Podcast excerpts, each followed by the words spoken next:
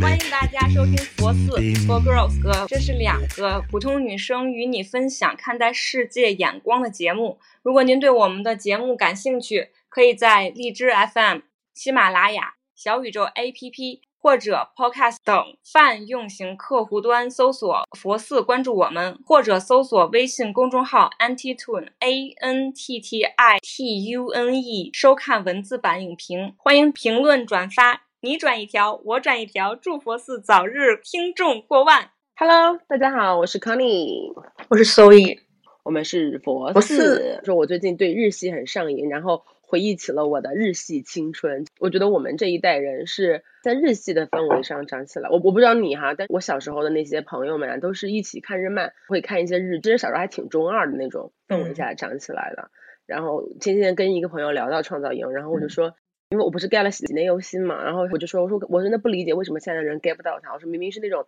热血笨蛋美人。我朋友就说，现在的小孩都是在韩流里面长大的吧，他们应该 get 不到这种。然后我突然恍然大悟，因为记得我以前看过一篇文章，说是 Super Junior 来带起了中国的那个韩流，就是其实从高中、大学那个时候开始啊，就是正式从日本风转向了韩国风。所以我们刚好是在日本风，然后现在小孩大概都是比较吃韩流那一套的，然后我就有一种在回忆自己年轻的时候到底看过哪些 中二的作品，就是呃动漫啊、日日剧啊，然后日本电影，日本电影和日剧我看的相对来说都少一点，然后我就在回忆看过哪些日漫，因为从小时候就看过，嗯，就是很多那种热血漫画嘛，你知道日本漫画都是那种。什么要拯救世界呀、然后怎么怎么样，就是那个时候，比如说什么美少女战士啊，然后什么秀逗魔法士啊，然后像热血的还有什么什么海贼王啊、火影忍者呀、犬夜叉呀，这些都是那种就是战斗系的动漫。对吧？后来我们等我们大一点呢，出了一点一些那种日常，比如说什么凉宫春，但是凉宫春日其实也是就是在拯救世界了，但是它哦还有还有魔法少女樱，怎么能忘了这个？那个叫什么呀？就是我们的童年启蒙。而且是在非典的时候，电视上面反复播啊，放。是的，而且那个其实还是我的，就我回忆起来，那个是我看过最早的一个跟 LGBT 相关的作品，对吧？因为芝士是是女童嘛，然后她哥哥就是和那个雪兔是是男童嘛。后来回忆起来，那个应该是我们看的第一部，但是可能当时没有看懂。然后后来出了一些日常的片子，比如说像比如说黑塔利亚呀，就是那个国家拟人化，像什么机器猫啊，但包括蜡笔小新也是那种很日常的。就是我觉得日本动漫其实是忽略的分成两种，一种是非常中二，就我要拯救世界，这个世界要毁灭了。愤怒的鲁鲁修，哎，对对对对对，这个我也非常喜欢，我很喜欢你们那个 CC，恰好跟我的 initial 是一样的。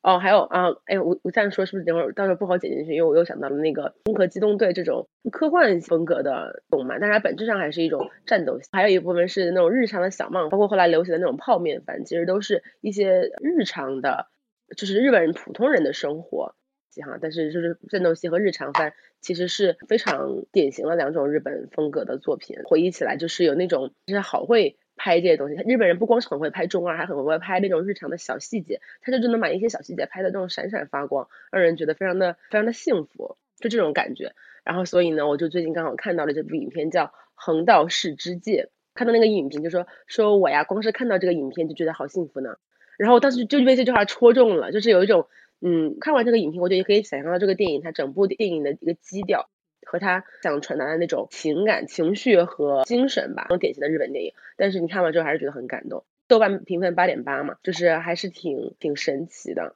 过高。看了这个片子，我这个过高，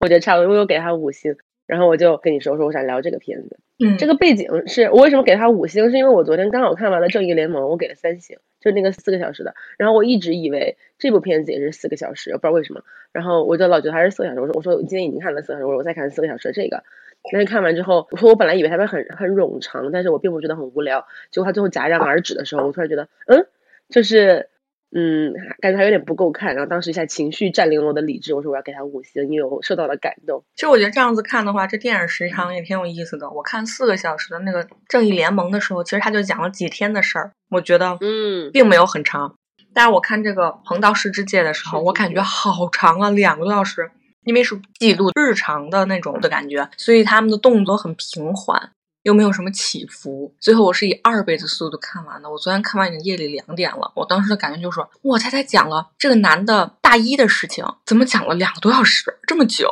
但其实像现在想一想，其实比那个正义联盟讲的时间还长呢。人家讲了人一个男生的一个学期，正义联盟就讲了世界的四天，是吧？是正义联盟长，主要是因为它很多慢镜头，好吧？我特写慢镜头，我真是受不了了，我要疯了。他那个慢镜头的时候，旁边有人是在正正常速度。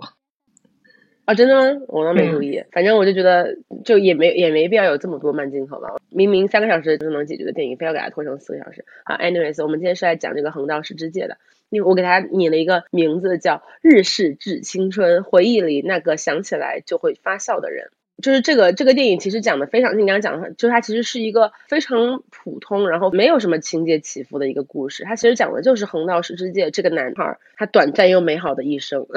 是吧？他是一个名字就很好笑的人，然后他跟他的一些朋友们互相影响嘛，但是主要是朋友们回忆他，就是他给给朋友们带来了那种很幸福、很快乐的感觉，他是很纯粹的人嘛。然后最后等大家都毕业了之后，已经没有再联系，但是想起来横道世之介这个人，大家还是觉得说，哎呀，能够认认识这样的一个人，还是挺开心的。这是一个这样的故事，我们可以分开来讲一讲，就是各个朋他跟各个朋友之间发生的故事哈。但是这个之前，我想先讲一讲这个名字，因为刚开始我不是很懂嘛，我不会讲日语哈，就开始说介绍他自己横道世之介，然后大家都会笑。我当时，然后我就上网查了一下这个名字，查一句，它是有日本原著的，所以有很多细节其实可以去原著里面去考究。这个横道世之介的那个名字是 Yokomichi Yonosuke，他的名字其实是四个字，四个字，四个音，四个音的，听起来有点中二，而且都是 Yo 开头。跟祥子这样说，说我叫 Yokomichi Yonosuke 的时候，然后祥子不是说，哎呀，你这还单押呢？就是这个名字听来都会觉得好笑，在电影里面是给出了这样的一个解释。但是其实我在网上搜了一下这个名字，为什么在日语里面这么好笑？是因为这个名字跟一个经典的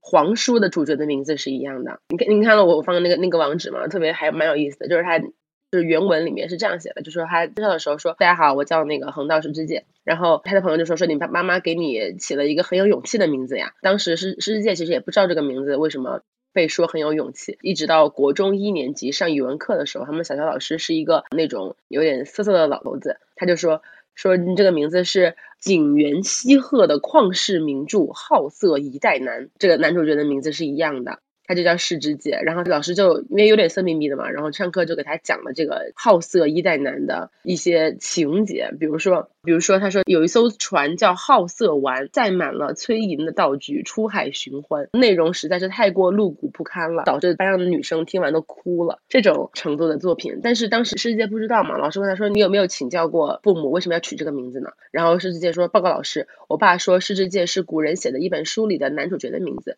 这个男主角一直在追求。理想的生活方式，对，他爸给出了不同解读。对，就是他，你就我看到这句话，我会觉得说，就心里有种很异样的感觉，因为这个其实就跟世界本人是是一样的，就是他也在追求一种很理想的生活方式。他是从小地方，他从九州到东京，但是他还是保留那种九州人的那种很淳朴，就是对人很纯真的那种待人接物的方式吧。包括他最后为了一个救一个小女孩，然后被电车撞死，其实他就是在追求自己理想的生活方式。在他的理想的生活方式里面，呃，人们就是应该互相帮助的。所以我觉得这个梗，就是这个名字其实设计的还挺妙的。那我们来呃来讲一讲，就是。这个故事里面的其他四个朋友，就是后来回忆起他的那四个朋友，一个是呃叫仓池一平，仓池一平是一个他在大学典礼上面认识的人，就是碰巧坐在旁边，然后两个人搭上话了，就从此之后就算认识了吧。因为仓池其实也是一个挺自然熟的人，就是他后来跟恒道打招呼，旁边女生问说你你认识他吗？然后恒道说哎其实也不算认识吧，就是他们两个人就是当时可能就是年纪比较小吧，有那种天然元气的感觉。然后因 为石之介仓池也认识了他的女朋友。叫小维阿九金维，还挺漂亮，因为那天画了一个非常时髦的那个眼线，就是眼睫毛那种嘛。哎，对，直接说说，哎，你的眼睛好时髦啊。结果苍池就直接说说，哎，你眼睛上有胶水吧？我给你撕掉。就是也是一个傻瓜一样的人物，钢铁直男的对话。笑死，然后就跟这个女女生认识了，然后后来就是缘妙不可言吧，因为莫名其妙的装书架，然后两个人在一起了。那之后他们在一起了一段时间之后呢，女朋友就意外怀孕了，就是仓池就辍学了，为了养小孩嘛，然后就辍学了，就是辍学，然后开始工作嘛，因为要赚钱。嗯，然后这件是他唯一一个可以想起来可以帮忙让他帮忙搬家的一个朋友。就是后来这世界在帮他搬的时候，然后仓池还突然就哭了嘛，说我搬家时候只想到只能想到你说。呃，我一定会努力加油的。哎，那句话怎么说来着？意思是说，说我会好好生活的，因为世界把他的积蓄都借给了仓池嘛。当然，这也是很感动嘛，因为受到了朋友这样的帮助，说我一定要呃好好加油努力，然后对得起对得起你的这份善意吧。我觉得应该这个意思。那这个是他们年轻时候的故事。那之后不知道因为什么原因啊，两个人可能就之后就没有再联系了。但这个钱钱还没还，我好在意这个点，就是没有再联系了。多现在多年之后呢，是小维跟苍池的女儿也认识了一个。嗯，感觉没有什么前途的一个年轻人，想跟他加油站加油的一个男的。对，我觉得在加油站加油其实还蛮，在日本还蛮普遍的，是那种年轻人的第一份打工，就是包括台湾都是。但因为那个男的不是初中毕业吗？啊，是的，因为仓池自己也是辍学的嘛，所以他其实也是高中学学历嘛。然后他就很生气，去跟呃那个男孩男生就是说说，你知道我的女儿，我们都呃他说我们都是大学生，然后我们的女儿以后还有更多的选择和要看更多的世界，你不能这样耽误她。但是说完之后，其实又想到了自己，就是他自己也是一个被耽误的，当时也是被迫啊，对，不是他想到他他的女朋友也是被耽误的，他女朋友怀孕了之后应该也没有在上学了吧？我觉得可能两个人就是因为就是意外怀孕，然后之后的整个人生轨迹都改变了，但是其实他们生活的也还是很幸福。所以经过了这个事情之后，他就回家之后就跟你跟他当时已经是老婆了，就聊起来说说哎呀那个。你还记得横道世之介吗？说就是因为他我才认识的你啊。聊到这个之后，两个人就就是坐在那个餐桌餐桌上面，就是一直一直在笑，就那一幕让人觉得非常的，就是非常典型的日本的那种，就是家庭的那种感觉，就是温馨，有一种对非常温馨，而且非常的有默契，就是很多事情都是在留白中，就没有点名，但是就是懂自懂。嗯，就是那种感觉，就是由此算是第一次点题吧。就是横道世之介，他是呃一个就是大家呃就是哪怕已经不来往了，但是之后想起来还能就是一起就是发笑的那样的一个人一个人。嗯，我在这儿的时候，那个小维他说，他说我不记得我认识你是通过这个横道世之介了。然后这个苍池一平就说。是通过他我认识的你，他说是吗？不记得了，我就想说，嗯，到底是这个男主是有多普通啊？就是你居然忘了你是先认识的男主，然后再认识的这个男的。就其实对于这个小维来说，横道世之介他其实已经在他的人生中不重要了。就是对于这个小维来讲，就认识三个月，所以他后来就不太记得他是通过这个男主认识他的那种感觉。对，就很普通，就说明间接衬托了这个横道世之介特别的普通。是的。他是他那个也是，就是反过来想，其实也是暗暗戳戳的吃了一口糖。就是这个女主，你想嘛，她其实是先认识的横岛嘛，然后后来见到那个汤池，汤池就不是把她弄哭了嘛？你不觉得很，其实也很像《哈利波特》里面赫敏跟罗恩的那一种关系吗？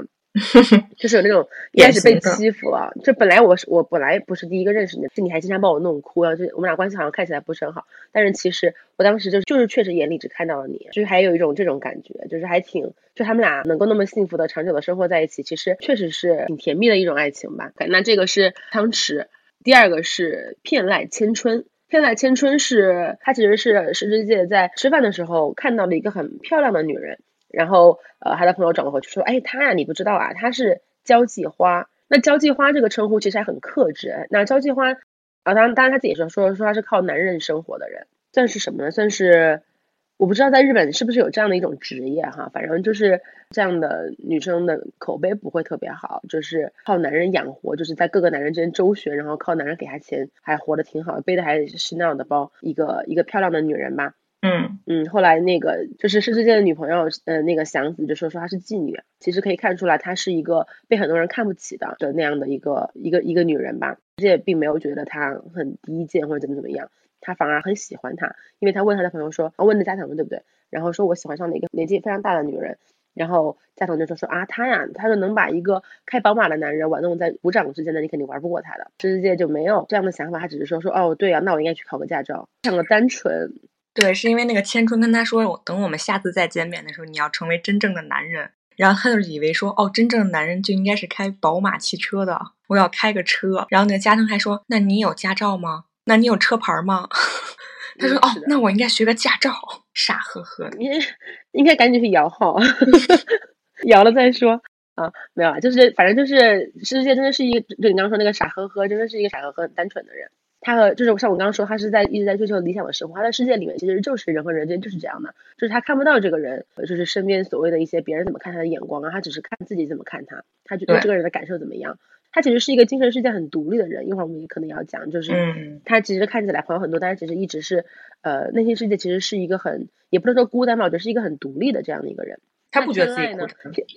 他不觉得自己孤单，对，但是他其实是一个呃，算算是遗世而独立的这样的一个人嘛，我觉得哈。偏赖呢，就是在呃，当时是把世界抓抓去给他当挡箭牌了，就我们刚刚说那个宝马男，说说哎，我弟弟在这里，你不要说这些让我为难的话了。然后其实是呃，也是这样的一种，啊，然后包括在后来酒店里面偶遇到两次，就是他是一个呃，你可以说他们真的是可能见面都没有见过几次的这样的一个朋友。那最后骗赖成为了一个主播之后呢，有一个男听众打电话来说说，哎呀，我爱上了一个比我年纪大很多的女人，他就想起了石之介。那结果念完了这段之后呢，呃，一个新闻就出来了，就说石之介为了救一个掉进电一个什么轻轨的一个小女孩而死掉了，就是会有一种说，哎，这个人这个死掉人，哎，我就过去见过他一面，其实他应该是这样的一种感觉，就是哎，好可惜啊。但是片赖还是呃情绪波动非常的大，就是连下午五时左右这六个字他都觉得，哎，我这这六个字我真是念不清。他其实是一种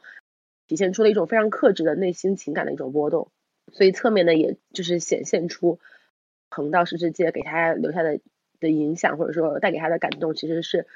历久弥新，然后非常的，其实是影响非常深远的。恒大，恒大他就是男主，最后遇到这个骗赖的时候是在那个酒店里他上班的地方嘛，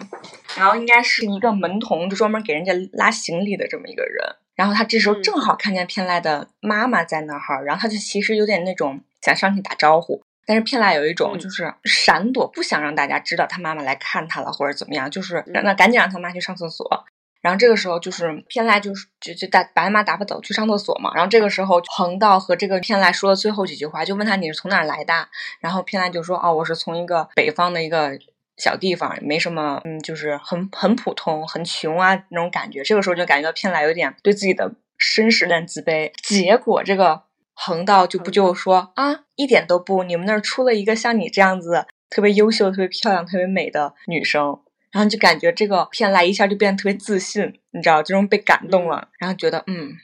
就有一种，其实我觉得他做这种工作本身也是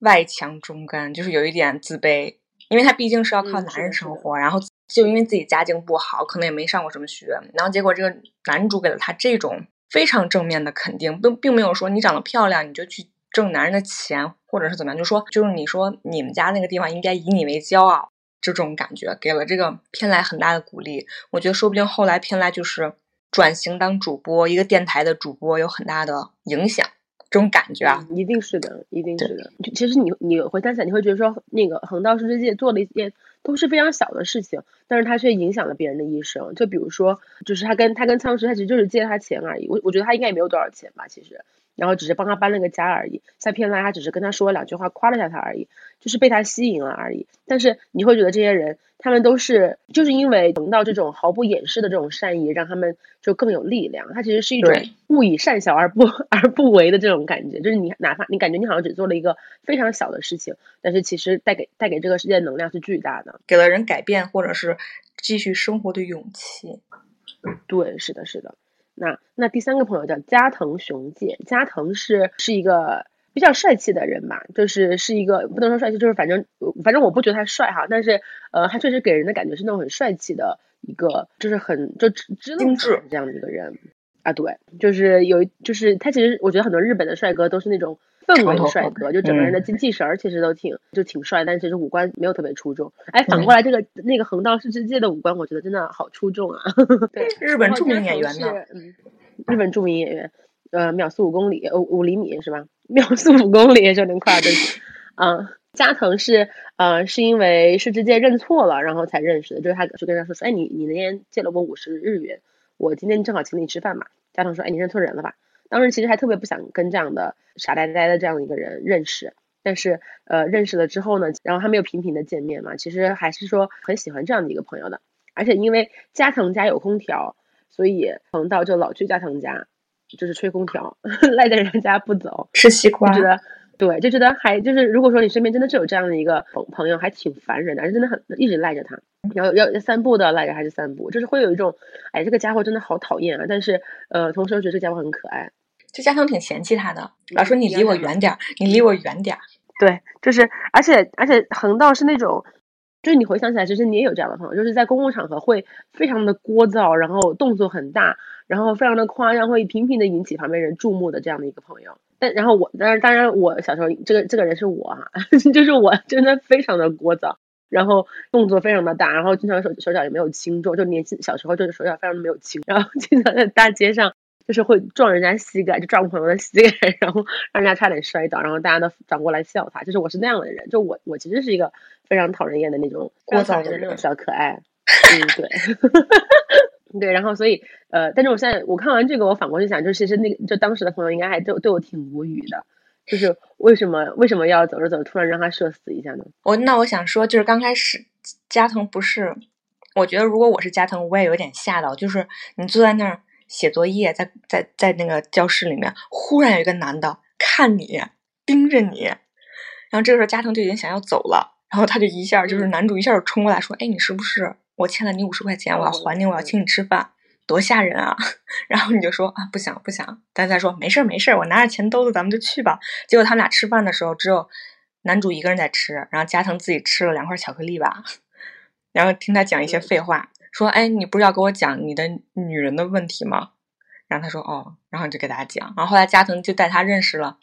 后来和他一起交往的女朋友嘛，对吧？嗯。然后第一次约会的时候，我在这段的时候，我发现男主横道他是老是窝着个背，叉着个腰站着，对吧？然后这个时候就看弹幕，好多人说他为什么老这样站？他是不是狐臭啊？就是。一直在说啊，不是，他是因为他一直流汗，对不对？因为之前他就是他有一次跟那个加藤一起上学的时候，哎，他就说，哎，加藤你居然都不流汗呢。然后加藤说，说你别碰我，你浑身都是汗。然后那时候你能看到，就是那那个横道真的是就是背包的那个地方有那个背包带子，就是汗湿的那个印子。但是加藤就没有。其实我觉得这个也是是一个小细节，在暗示说世之介是一个小地方来的人。因为像东京的人会比较在意自己的体面嘛，就像比如说我夏天的时候我会擦那种止汗露啊，因为确实流汗很不体面嘛。但是就是横道，不管他是没有这个钱去买这个，还是说他不知道有这个东西的存在，或者他不在乎这个东西，他就是经常会有点狼狈。然后其实也是体现出了他和这个城市的格格不入吧。但是他还是用自己的力量给这个城市带来了能量。对，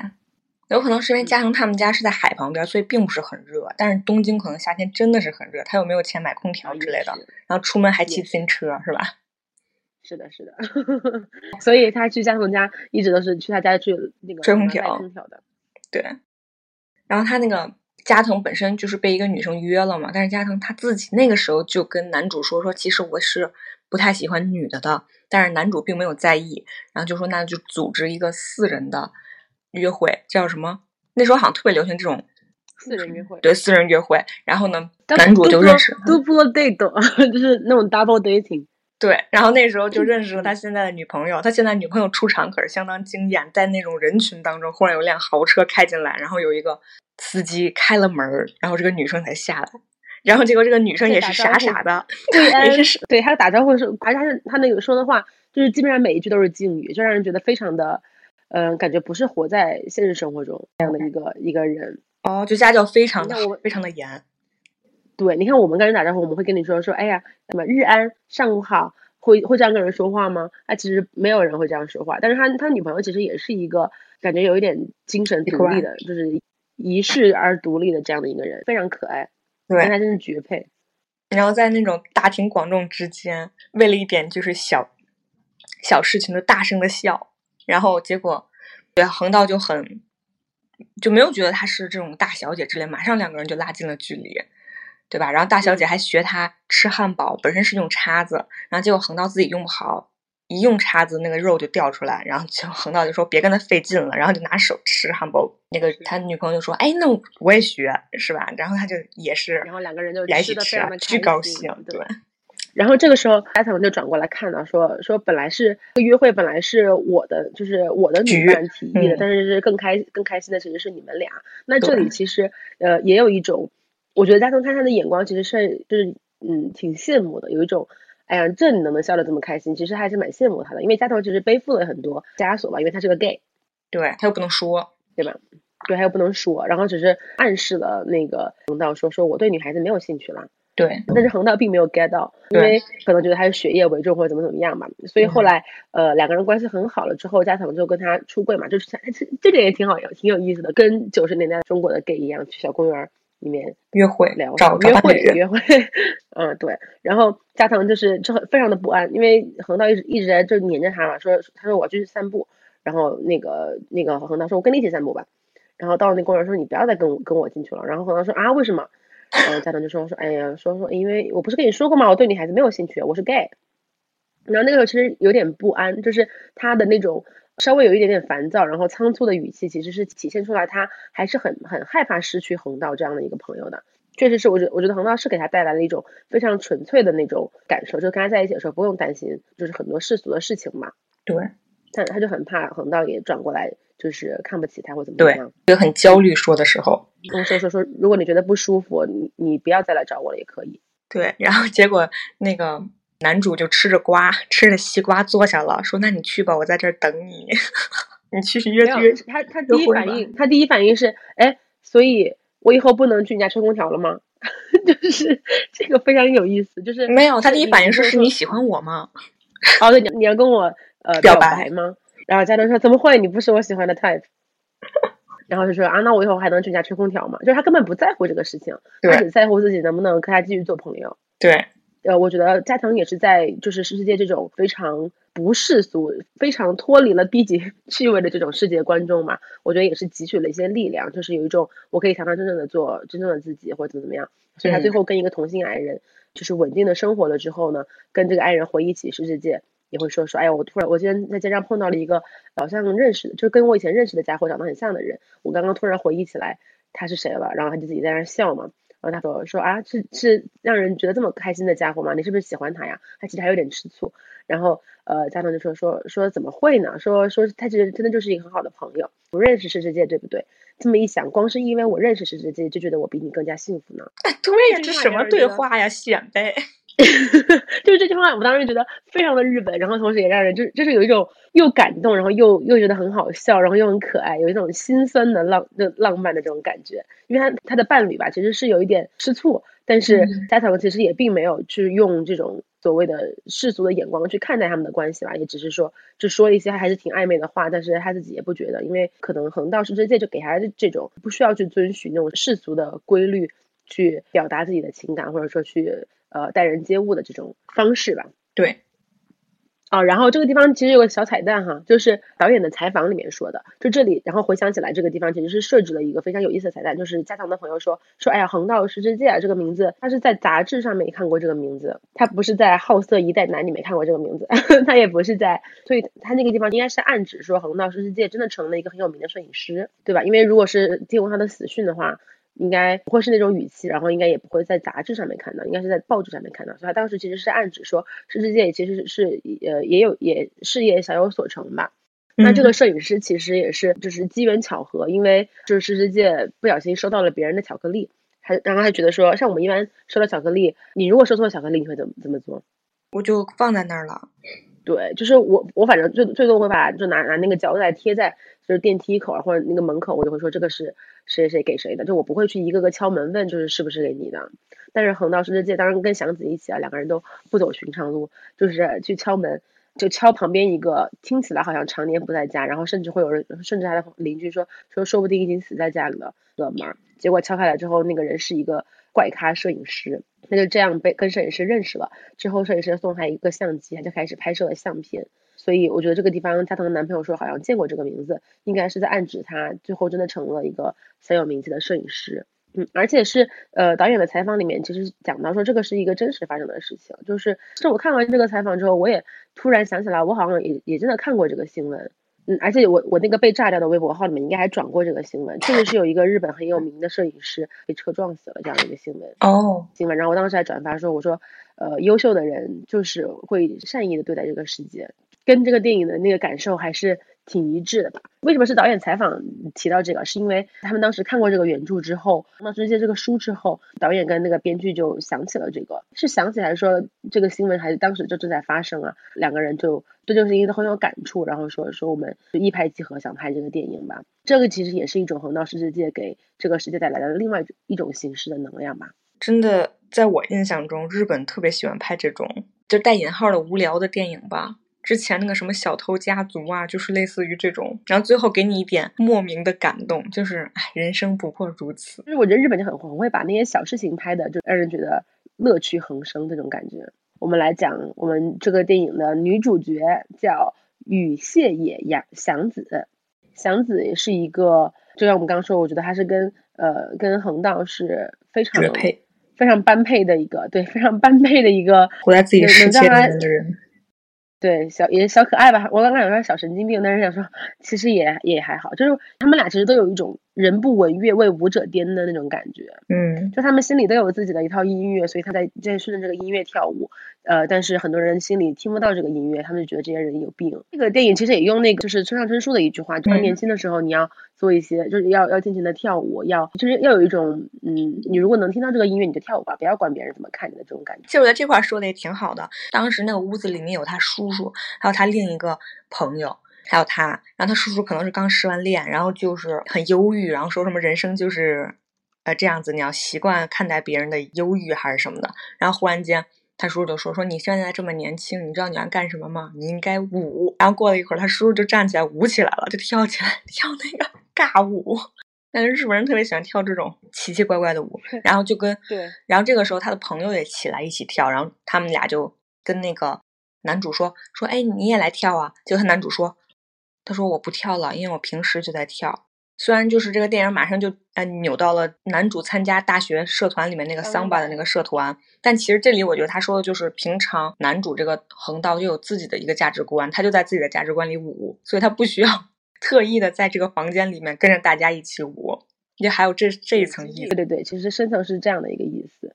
就是因为因为因为前面你想是他叔叔说的村上村上春树那句话，就是他其实是带着那种隐喻的，就是你就是要。听到音乐你就跳舞，所以他这里也是我觉得很也是很显然是有表面跟深层两种含义的。那我们说回到祥子哈，祥子是跟我们刚刚讲的跟世之介是呃就是非常相似的，就是截然相反，但是又很相似的两个人，因为他们生长在完全不同的家庭环境里面。就是祥子是一个千金大小姐，东京的那家还有泳池，开泳池趴什么什么，然后在世之介是从乡下来的。但是祥子也完全没有，就是用世俗的眼光去看世之界，就是还说说哎九州啊，我没有去过那里，那你是不是要邀请我过去玩啊？有一种哎我是农村来的，哎农村我从来没有见过去过农村哎，我你邀请我去你家玩好不好？就是有有 有那种感觉，然后去玩了之后两个人也是非常的，反正我觉得还挺合拍的吧，就是两个人那种都是那种傻痴痴的那种感觉。然后像那个横道的那个爸妈就在问说说说你跟他是在交往吗？她是个家庭环境很厉害的小姐，你们你们也会结婚的。然后师姐说，哎呀，不是那样的啦。其实其实我觉得他当时是没有想那么多。然后包括祥子的父母也是问他说，呃有没有出息啊？就以后结婚怎么办呀？然后祥子说，我跟那个横道其实还不是这样的关系，是一种。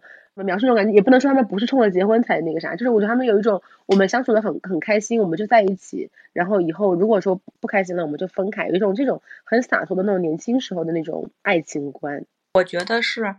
我觉得是两个人都是初恋，然后都傻傻的，然后不知道这个爱情从何时开始。这个男生和女生都会一直觉得要有一个开始，就说啊，我们现在恋爱吧，或者说我喜欢你，你喜欢我，我们开始恋爱吧。但这个两个人始终都没有说。但他们俩又一起干过很多事情，所以他们俩又又相处的很好，所以他们俩就有一点有达以上恋人未满的这么一种状态。我觉得他们俩是一种真的是精神上就相互吸引的那种感觉，就是有一种嗯很默契的那种精神状态。就我昨天看电影的时候，我觉得好感动啊！就是他们俩，当然也可能是就是日本人就年轻的时候他就是这样，就是有有一点点中二哈。就是你看，比如说祥子看到世之介之后，就他非常主动。就还有去问加藤世界住在哪，还跑去跑找他去泳池趴。然后像每次看到世界都笑得很开心，非常大声。然后去见世界的时候都是跑着去的。像他们呃就是圣诞节的时候，呃世界在家里面等他，就是那种在床上那种忐忑的心情，然后心如擂鼓的那个样子。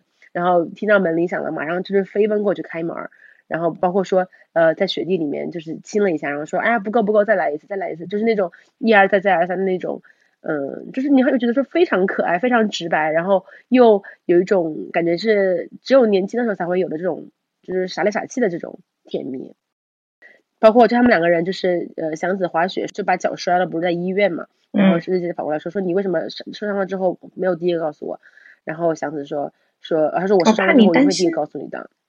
对，然后祥子就很很感动说说以后我不我不会再再叫你狮子界先生了，就是他就是那种敬语嘛。叫你师之介，意思就是说我以后我们的关系就更进一步，我们更亲密了。嗯，然后两个人就互相叫名字，然后哎，就是，然后那一刻就是那个女佣不是在那里流泪吗？然后我当时真的是魂穿女佣同款落泪，你知道吗？就是哎呦，这两个小小笨蛋真的太可爱了。然后包括他们父母见面的时候也是，你会觉得说这个这个桥段你你在期待什么？你在期待一个非常传统的有钱的那种帮政府做事的那种。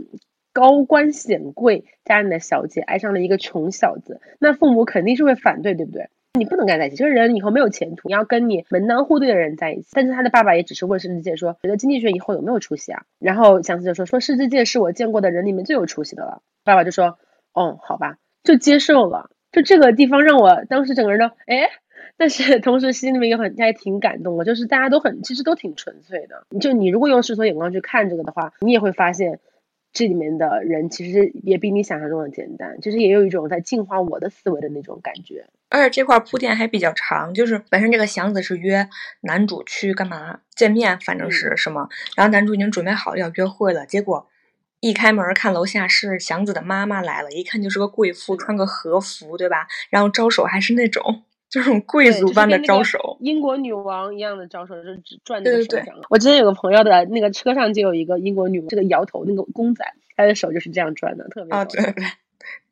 左右转。然后这个时候我就会觉得啊，完了完了，是吧？这马上这男的就要过去，家里就该说给钱，是吧？离开我女儿这种桥段。结果见祥子的父亲一出现，问了男主几句话，其实男主都没有答上来。吞吞吐吐的都没有说清楚，然后最后女主她爸说：“嗯，好吧，把既然来了就把这里当自己家就走了，然后还把非常轻松的过关了。”对，很有意思，非常就这段让人就是我刚刚说就是有一种我我自己也惭愧了一下，就是我老觉得这个我用一种很世俗的那种条条框框去看这个电影的走向，结果我被打脸了。这块其实还还蛮有意思，就因为他们第一次见面的第一次把祥子逗笑，就是因为他说你爸爸是干嘛？我爸爸和我爸爸的事情很复杂。反正就是填东京湾之类的活儿吧，想然后那个世界说说啊，我听说东京东京湾都是用尸体填的，然后把祥子逗笑了，然后他见到他爸爸肯定非常的紧张，因为生怕他爸不高兴把自己拿去填海了，因为他一直以为他爸是黑社会的，对，然后结果他爸说说哦，那行吧，那你既然来了，你就让我把他当自己家。那场其实也是世界跟祥子第一次就是挑明了他们在交往这样的一个事情，对，那块也特别可爱，就是可爱到。就是有一种全身，当然有觉也有可能是被咯噔到了，就是全身发麻，但是脸上还是挂着那种非常傻傻叉的那种姨母笑。就是是直接说，那我我们是在交往吗？然后然后祥子突然啊，好尴尬起来，就摸一摸屏风啊，摸一摸那个窗帘，然后躲进了窗帘里。窗窗帘里面说，我也很喜欢世之界。然后世界说，那你出来吧。祥子说，你出去，你出去，我再出来。对，因为我很害羞。嗯，有一种这种事情好不真实啊，但是他们又拍的很又很有说服力。我觉得很多电影的，就是日本的那种作品，影视作品其实都有这种感觉，就是你会觉得说，哈，这种事情在现实生活中也会发生吗？但是他们又能把这个东西拍的很有说服力，让你觉得他在这个这个世界观里面就是成立的。嗯，一点都不尴尬，人家两个人演的可好，特别自然。真的，真的，我真的是就是真是魂穿那个女佣，你知道吗？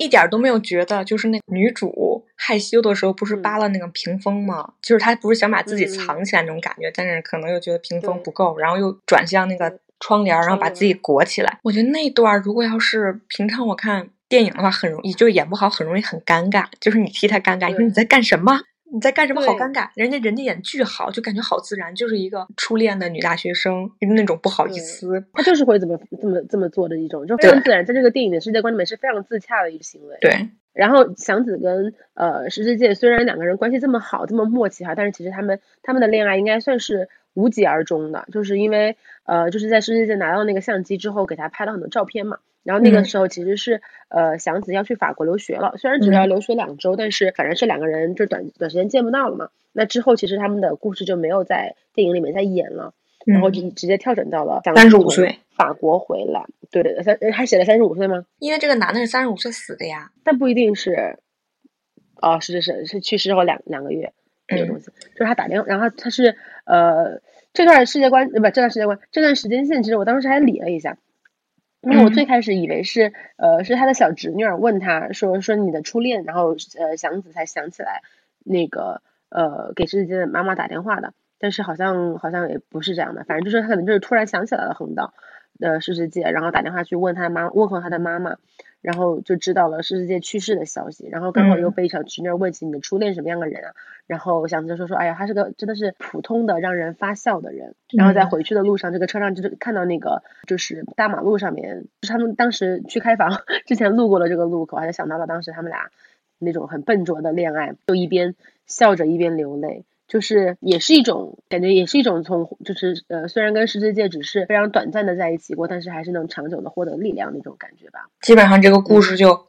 就整个电影的故事就差不多讲完了。这个电影其实让我觉得非常的，就是我看它是一三年的电影，但是我觉得它拍摄的这个方式好先进啊！就是我没有印象中在这个之前我没有看过这样的电影，就是它一它是插叙，但是它不是简单的插叙，它的插叙的目的是，嗯，怎么说？为了让这个人更加生动，就它不是说它不是说为了为了制造悬念才。去用了这个插叙，或者说任何技巧方面的目的、技术的目的去做的插叙，它反而是一种，就是为了，就是把这个电影的气氛，或者说把这个人，对，或为或者说把这个把这个横道世界这一个人的形象饱满生动起来，一步步的往上推而做的一个插叙。因为你看他第一次仓呃仓池两个人回忆起来，他就发笑嘛，他的形象其实你就已经大概知道说说横道世界是一个很多年之后想起来还是会不停的让人发笑的这样的一个人。然后这个插叙是就是相当于是把就是稍微点了个题吧，然后加藤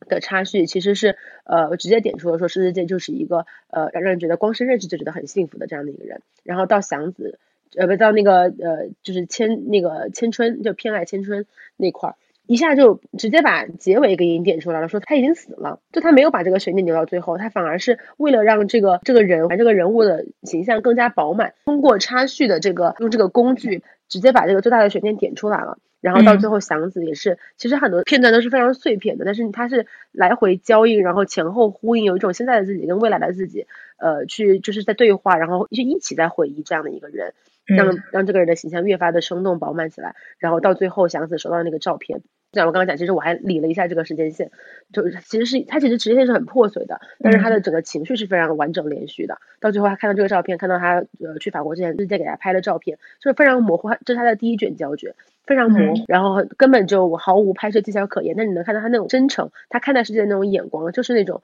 他会追着狗跑，他看到人，他看到喜欢的花，他就会拍下来，他就是这样的一个人。然后到最后，因为那个电影他是世之界一边往回走，一边拍这些照片，然后一边是他妈妈给祥子的信嘛，嗯，就写到说世之界其实已经死了两个月了，但是我还是在好好生活，呃，就是因为人总要生活下去嘛。然后说，呃，现在回想起来就是。哎呀，有点鼻酸。对，然后他妈妈就说说说，呃，世界世界真的是那种，呃，虽然他是我的独子啊，我失去了独子，我现在生活肯定是很悲伤，但是想起他，我还是觉得有能有这样的儿子吧，是很幸福。好像日本人的表达哦，非常日本好吗？这不就是日系致青春吗？但是我其实我觉得这个也是写的比较碰瓷哈，就我觉得他不是一个致青春，他只是他是一个。呃，不管是家人还是朋友，就就其实这个事情可能跟青春都没有什么关系，它就是横道十之介，它就是一个我人生中哪怕只是跟他相认识了两天，但是我想起来还是觉得这个就我我那两天非常的幸福，这样的感感受。因为这个影片我昨天看的时候也是到了结尾一下子就有那种想哭的感觉，就是他把这个气氛一下就烘托的到位了。就是这个电影会拍，这个导演真的对这个电影戛然而止。然后你他给你最后留下的印象，并不是说世之介死了，而是一个特别快乐。世之介本身就是那种傻傻不拉几啊，然后开开心心的，给你一个留下一个最后这种印象。只是最后他妈的那个独白是说哦他死了。我觉得他的就是那个画面给人的感觉就是所有的之前就是这个电影里面讲述就是回忆的这些经历的这些人。他们对于十之界的最后印象都是停留在这种开心的画面里面。是的，是的，就是有一种，就是有些人可能活着。啊，对对对，就是有些人可能根本就不知道他死了。就比如说像第一个仓池一平，他都说好久不联系了，应该都不知道如何联系，对吧？然后像那种千春啊，千春可能是知道的，但是加藤是不知道的。就是这这些，对这些人可能他都不知道这个朋友到底是不是死了，但是对他的回忆都是美好的，所以停留在最后这个就是结局，还让人感觉特别的。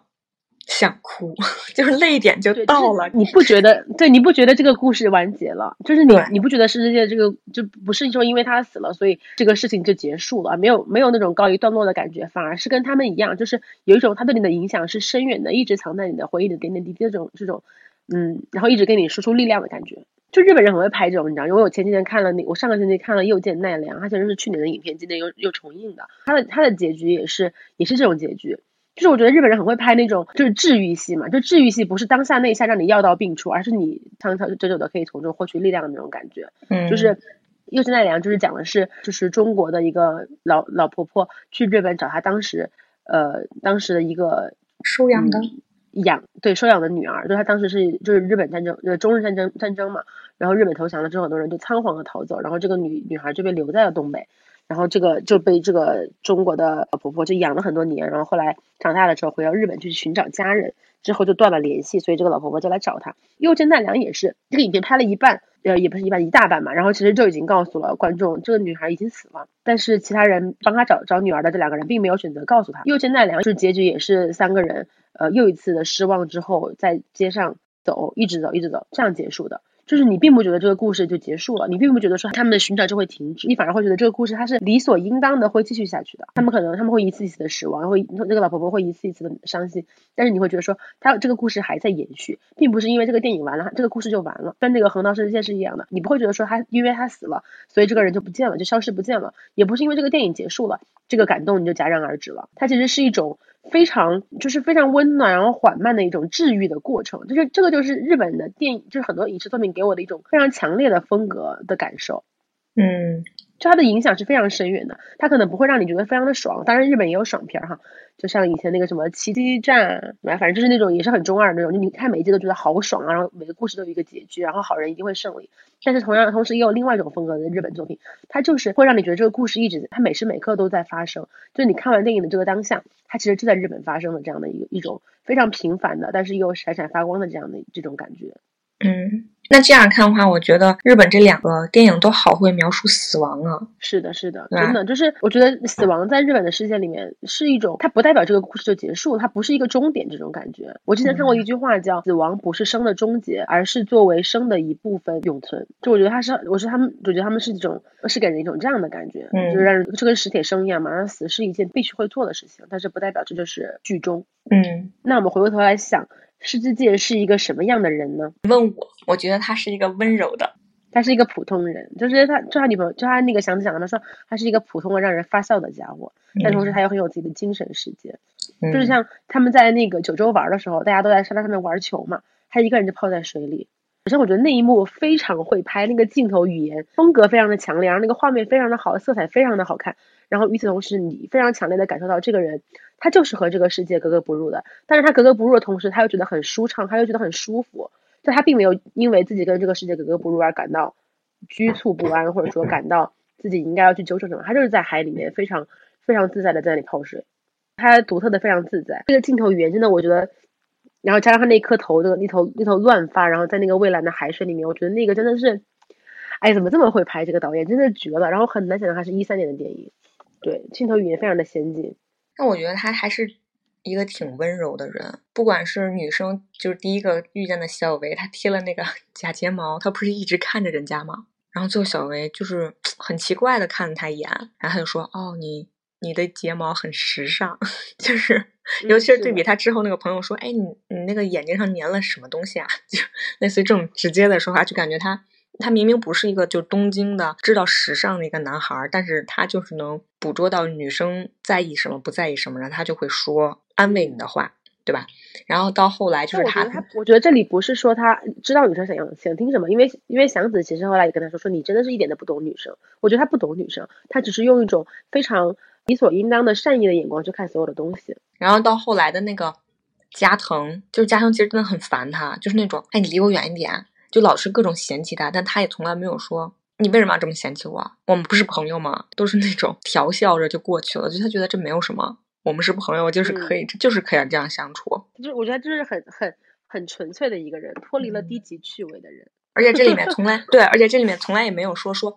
哦，我是一个来自那种小小乡村里的人，我来到东京的不适应，你们这些人就是和我格格不入，我就有点对那种就是抵触，什么都没有，他就是很敢于去，愿意去迎，就是接触这些，也但是同时也不是说改变自己啊，就是。你我也包容你，我你也接受我，我也不为之改变，我就是过来看看这个世界这种感觉。是的，是的，每个人确实都不一样嘛。然后，但是大家都是因为认识了世界之后，开始接纳了自己的不一样，或者说接纳了自己最自卑的那个地方。就其实也是横道给他们一种力量嘛。就横道其实他自己本身就是一个跟这个社会、跟这个世界格格不入的人，但是与此同时他又非常的自在，这本身就是一种非常强大的力量。嗯，那我要 我要我要倒回去说一下那个创，我我不知道之前上次上期节目有没有讲过这个，就是李洛尔这个人，我对他非常的无感，但他说了一段话让我觉得非常的非常的高。他说我其实之前是不想来，因为他是个人练习生嘛，他自己是在伯克利学那个电音作曲还是编曲还是什么，反正就是他是做音乐的，不是唱跳那种。他说他开始不想来，他觉得自己他觉得这里的人都好像红色的小球，然后但是我自己是一个绿色小球。他说我到这里来，我会觉得我刚来看到大家就是很很开朗的样子，我觉得自己非常的格格不入。但是呃，经过一段时间之后，发现大家其实也有蓝色小球，有紫色小球，有黄色小球。那也那我这个绿绿色小球在这个里面反而显得融洽起来了。我觉得这个这个电影就给我有这种感觉，就是或者说横道世界这个人就给我有这种感觉，就是你当你以为跟这个你跟这个社会格格不入的时候，其实。呃，其他人也都是这么觉得的。你觉得你跟别人不一样，但是其实每个人都觉得自己跟别人不一样。你你觉得你像一个绿色的小球混进了红色的小球的世界里面，但其实每个人都觉得自己是绿色的小球。那如果你你把这个心态放开去看每个人的话，你会发现其实这些人有蓝色的，有黄色的，有紫色的。那你这个绿色其实就显得自在多了。那是是给一种这种是给人一种这种感觉。嗯。那我们再回去想，你有这样的朋友吗？就是有世界这样的朋友吗？没有，我也没有。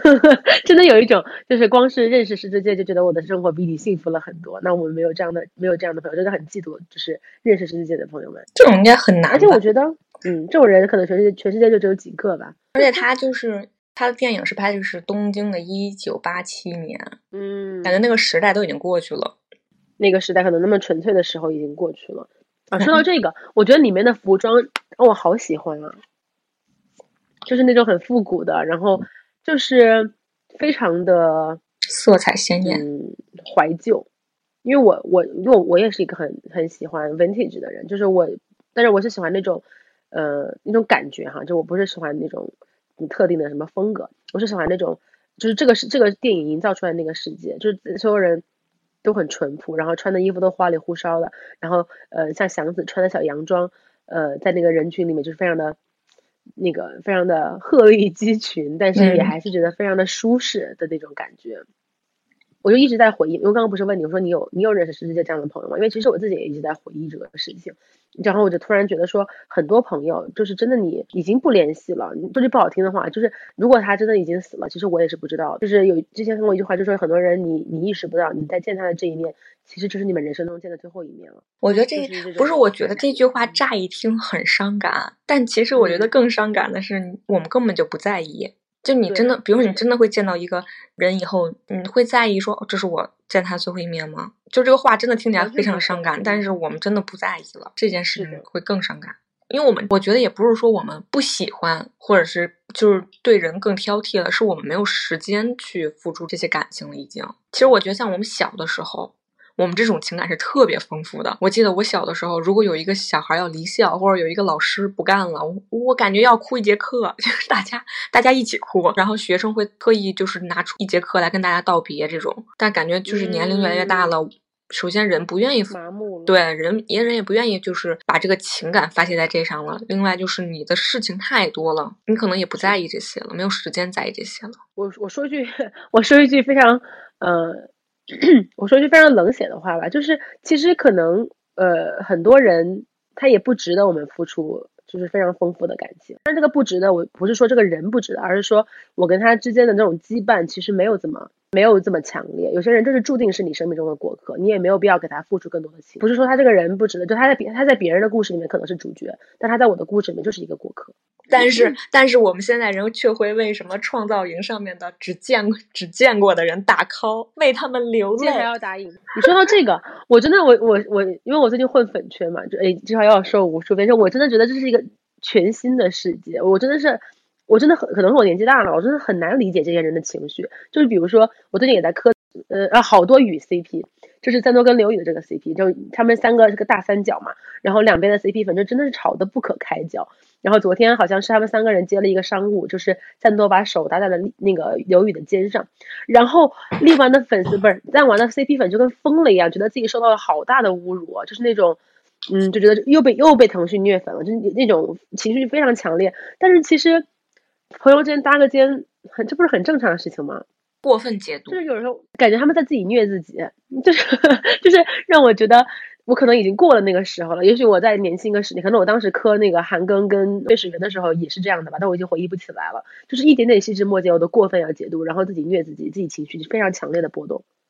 但现在我们已经 get over it，就是我现在已经觉得这不是很正常吗？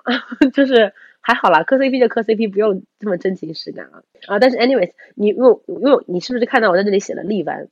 嗯，提到了这个，因为但我，因为我刚刚说，我说我说日本很喜欢，就是拍这种小事，拍的很很好，就有一种日式小确幸的感觉。那这个其实其实就是我我为什么喜欢喜内优心，为什么喜欢例外？其实我就是觉得他们，呃，就给我一种这种感觉，就是非常，呃，他们是非常，当然例外没有那么普通啊，但是喜得优心就是他是非常普通的人，但他能给你非常强大的力量。你看到他开心，你就会觉得这个人。非常努力的在生活，就是他的一点点小事，你都会觉得他非常认真的对待他生活中每一个小的角落。就这种态度本身就足够给人带来很大的力量，就是有一种这种感觉。所以我为什么非常能 get 呢？尤其这个小透明，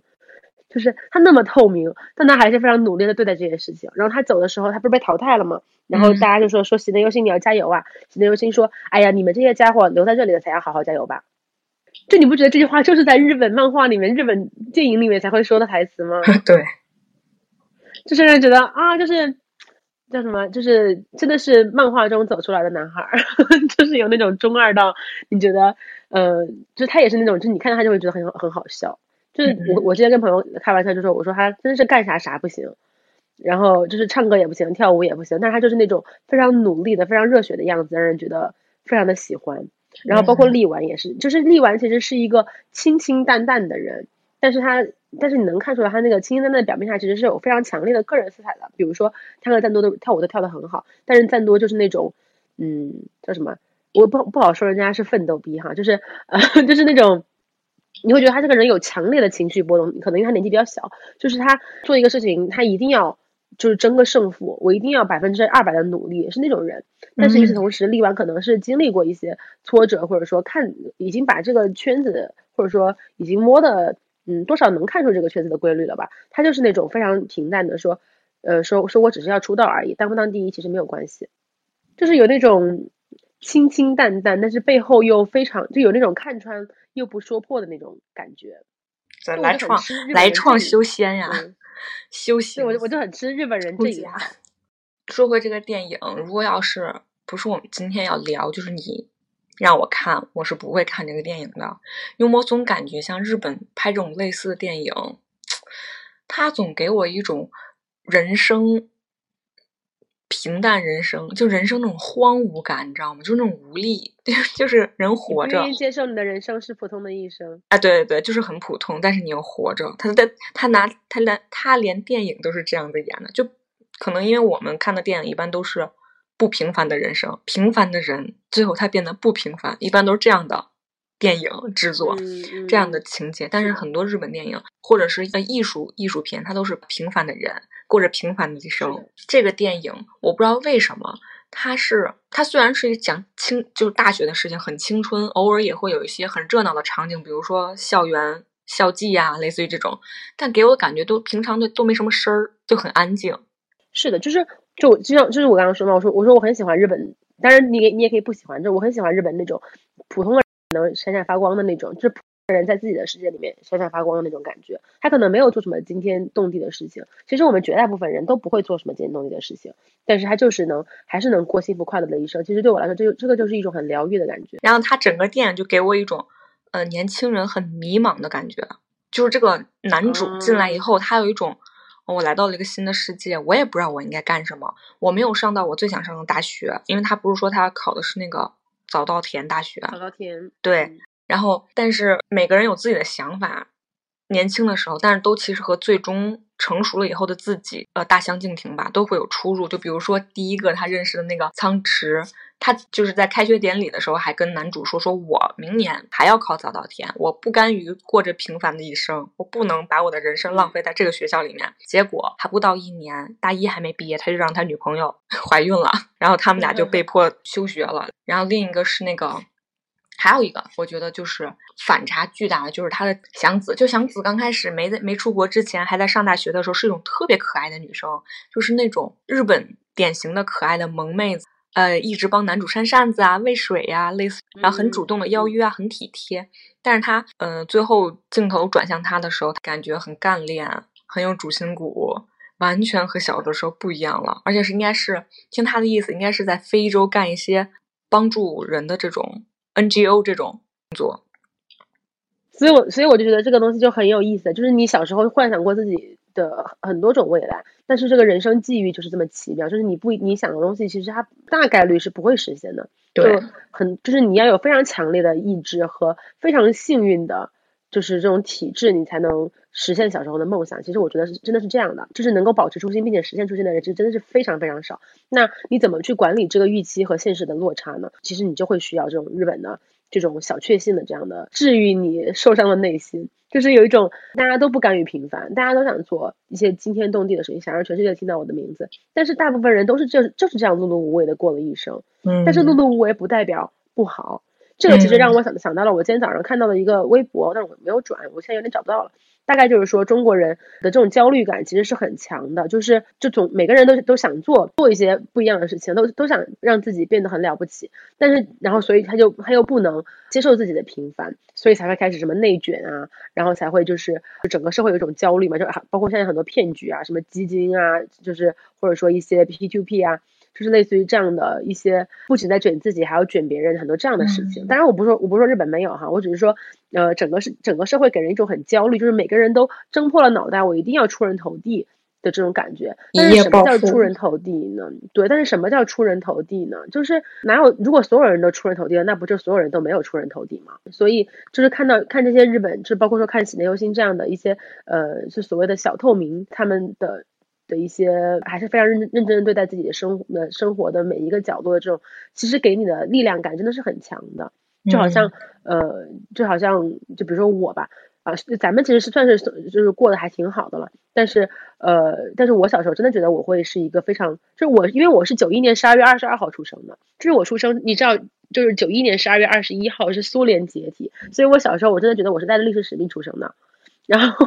然后现在默默的，就是天天在那里卖货，然后让人觉得说，呃，一边你会觉得说小时候自己真的很可笑，就是小时候因为确实是不了解这个社会嘛，然后总觉得，呃，好像成功是非常容易的一件事情，但是长大之后发现这也这也有无奈，那也有无奈，嗯，做一个项目也这也有阻力，那也有阻力，所以很多时候你真的是理怎么去管理你的理想和现实之间的落差，这个真的是一个一个非常需要智慧，也是非常需要勇气的事情。敢于接受自己的普通吧，我觉得这个就是，呃，我从很多日本的作品里面得到一种力量。就不管你是去去接受你的平庸，还是说你一直哪怕你一直失败，但是你还是一直在尝试去打破这个平庸，它都需要非常强大的的勇气。对。但这个勇气的来源是哪里呢？不是你吃一吃一罐菠菜你就能做到，不是说你呃怎么拥有超能力你就去做到。努那这个勇气其实来源于你生活中的很多小确幸。嗯。而且他这里面其实还有一点，就是他们就年轻人瞎折腾，也不知道自己在干什么。你看他们三个人，就刚开始大学进去的这三个人，去了那个桑巴社，天天跳舞，干嘛呢？就那种感觉，你知道？所以说，但是你想想你自己大学的时候就是这样，就是瞎折腾。你不想去学个画画，不想去 学个跳舞，可能现在因为我我们岁数大了，上班了，我可能觉得哎那些都是浪费时间。那些都是短暂的快乐，对你以后人生的增值没有什么任何的价值。但那个时候你就是喜欢，你就是瞎折腾，你也不知道你要干什么，是那种感觉。你你刚刚的思维方式就是一个这个东西能不能给我的人生增加价值？当然了，我觉得这个就是社会一个很普遍的一种想法，就是我一定要给我的人生带来价值的事情，我才要去做。但是其实情绪价值也是一种价值，对吧？就是我做这个事情我很快乐，哪怕他不能给我带来就非常实际的，比如说让我涨薪或者说让我的地位提升，但是他给我带来了情绪价值，所以我觉得日本人还是很很认可这种情绪价值的。但是当时他们在做的时候，他们也不知道，这只是反，就是你再回过头来看，这是一个是的，是的，对吧？就是他，就是那个时候，就是有一种年轻人瞎折腾的那种那种感觉，就非常觉得，哎，我们年轻时候也这样。所以他们回忆起来 还是觉得很快乐嘛？对，所以他们回忆起来会觉得当时很快乐。这个就是让我非常喜欢，就是这种这个风格的日本，就不不，而且我最近特别的上头，对于这种平淡但是又觉得闪闪发光的一些生活中的小事。就是最后男主死了，他们怎么那么喜欢把人写死啊？日韩日韩的剧本咋回事啊？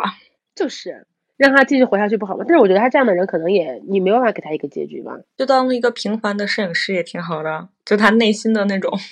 那种嗯欢脱和那种就已经死了，让自己是一个普通的。成年人不好吗？一定要写死。他最后成了一个，他最后成了一个有名的摄影师。其实我觉得也是一种他的，就他以他的眼光去看世界，其实也感动了更多的人，所以他才会他才会小有小有名气嘛。嗯，他也是用以另外另外一种方式，在以一种另外的方式来给这个世界带来力量。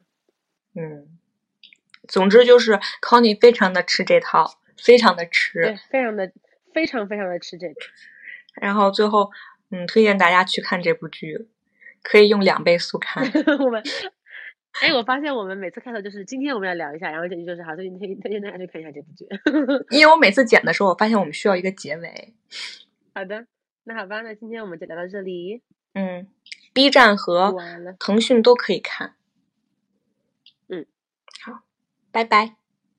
感谢您的收听与陪伴。如果你对我们的节目感兴趣，您还可以在荔枝 APP、荔枝播客、喜马拉雅或者小宇宙 APP、Podcast 等泛用型客户端搜索“佛寺”收听我们的更多节目。你也可以关注微信公众号 Antitune A N T T I T U N E，回复电影名收看文字版影评。就这样，拜。